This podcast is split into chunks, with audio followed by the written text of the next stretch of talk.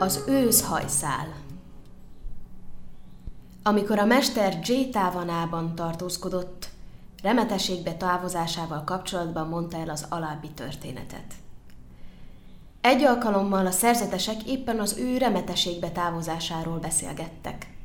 A mester belépett a tanítócsarnokba, leült az őt megillető ülőhelyre, és megkérdezte a szerzetesektől – milyen kérdés megbeszélésére ültetek össze, szerzetesek? Mester, nem más kérdésre, azért ültünk össze, hogy a te remeteségbe távozásodról beszélgessünk. Szerzetesek, nem most történt első ízben, hogy a beérkezett remeteségbe távozott. Már előző életében is eljutott a világról lemondásra. A szerzetesek kérték a magasztost, hogy fejtse ki, hogyan történt. A magasztos feltárta, ami régebbi születésük idejéből rejtve volt előttük.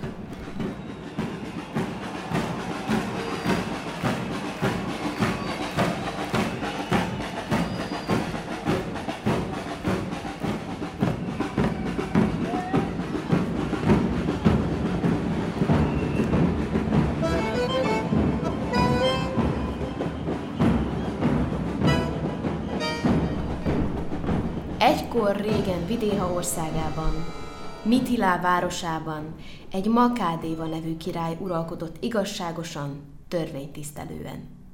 Hosszú ideig, 84 ezer évig élt. Először, mint játszadozó gyermek, majd mint társularkodó, végül, mint mahárádzsa. Egy napon azonban szólt a borbéjának. Borbély barátom, hogyha ősz hajszálat veszel észre a fejemen, szólj! Idő múltával a borbély egy napon a király koromfekete fürtjeiben egy őszhajszálat vett észre.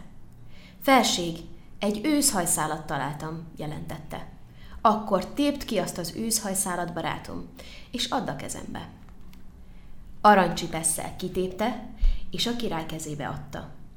A királynak ekkor még további 84 ezer év volt hátra az életéből, de ennek ellenére az ősz hajszál láttán úgy érezte, mintha a halál ura jött volna érte és állna mellette, vagy mintha egy lángoló lomkunyhóba volna bezárva. Felkavart lélekkel így gondolkozott.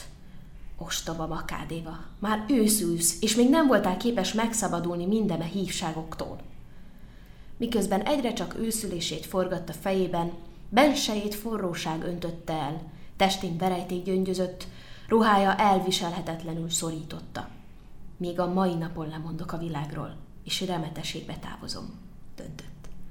Borbéjának egy százezer pénzt jövedelmező dús falut ajándékozott, és hívatta a legidősebb fiát.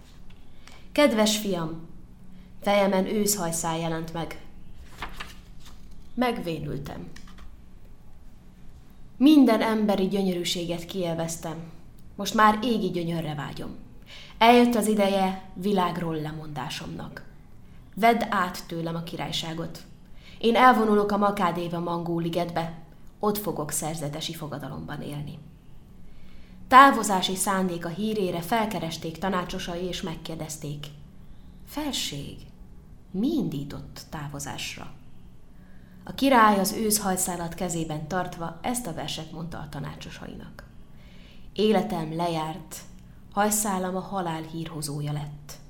Az idő sürgetésére remeteségbe távozom.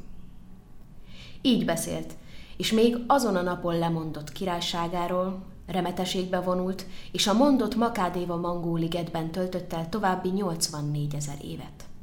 Megtartotta a négy szentséges életszabályt, Eljutott a tökéletes tudás fokozatára, majd ideje lejártával Brahmá egében született újjá. Amikor onnét ismét földre került, Mitilában Nimi néven lett király. Egyesítette széthúzó nemzetségét, majd ugyanabban a Mangóligetben remeteségbe vonult, megtartotta a négy szentséges életszabályt, végül ismét Brahmá egébe jutott. Amikor a mester befejezte a tanulságos történetet, mondván, Szerzetesek, nem most történt első ízben, hogy a beérkezett remeteségbe távozott, már előző életében is eljutott a világról lemondásra, utána kifejtette a négy nemes igazságot. A szerzetesek közül egyesek beléptek a sodrásba, egyesek még egyszer tértek vissza, egyesek többé nem tértek vissza. A két történet elmondása után a magasztos a kapcsolatot is feltárta a születések között. Akkor Ánanda volt a borbé, Ráhula volt a királyfi, Makádéva király pedig én voltam.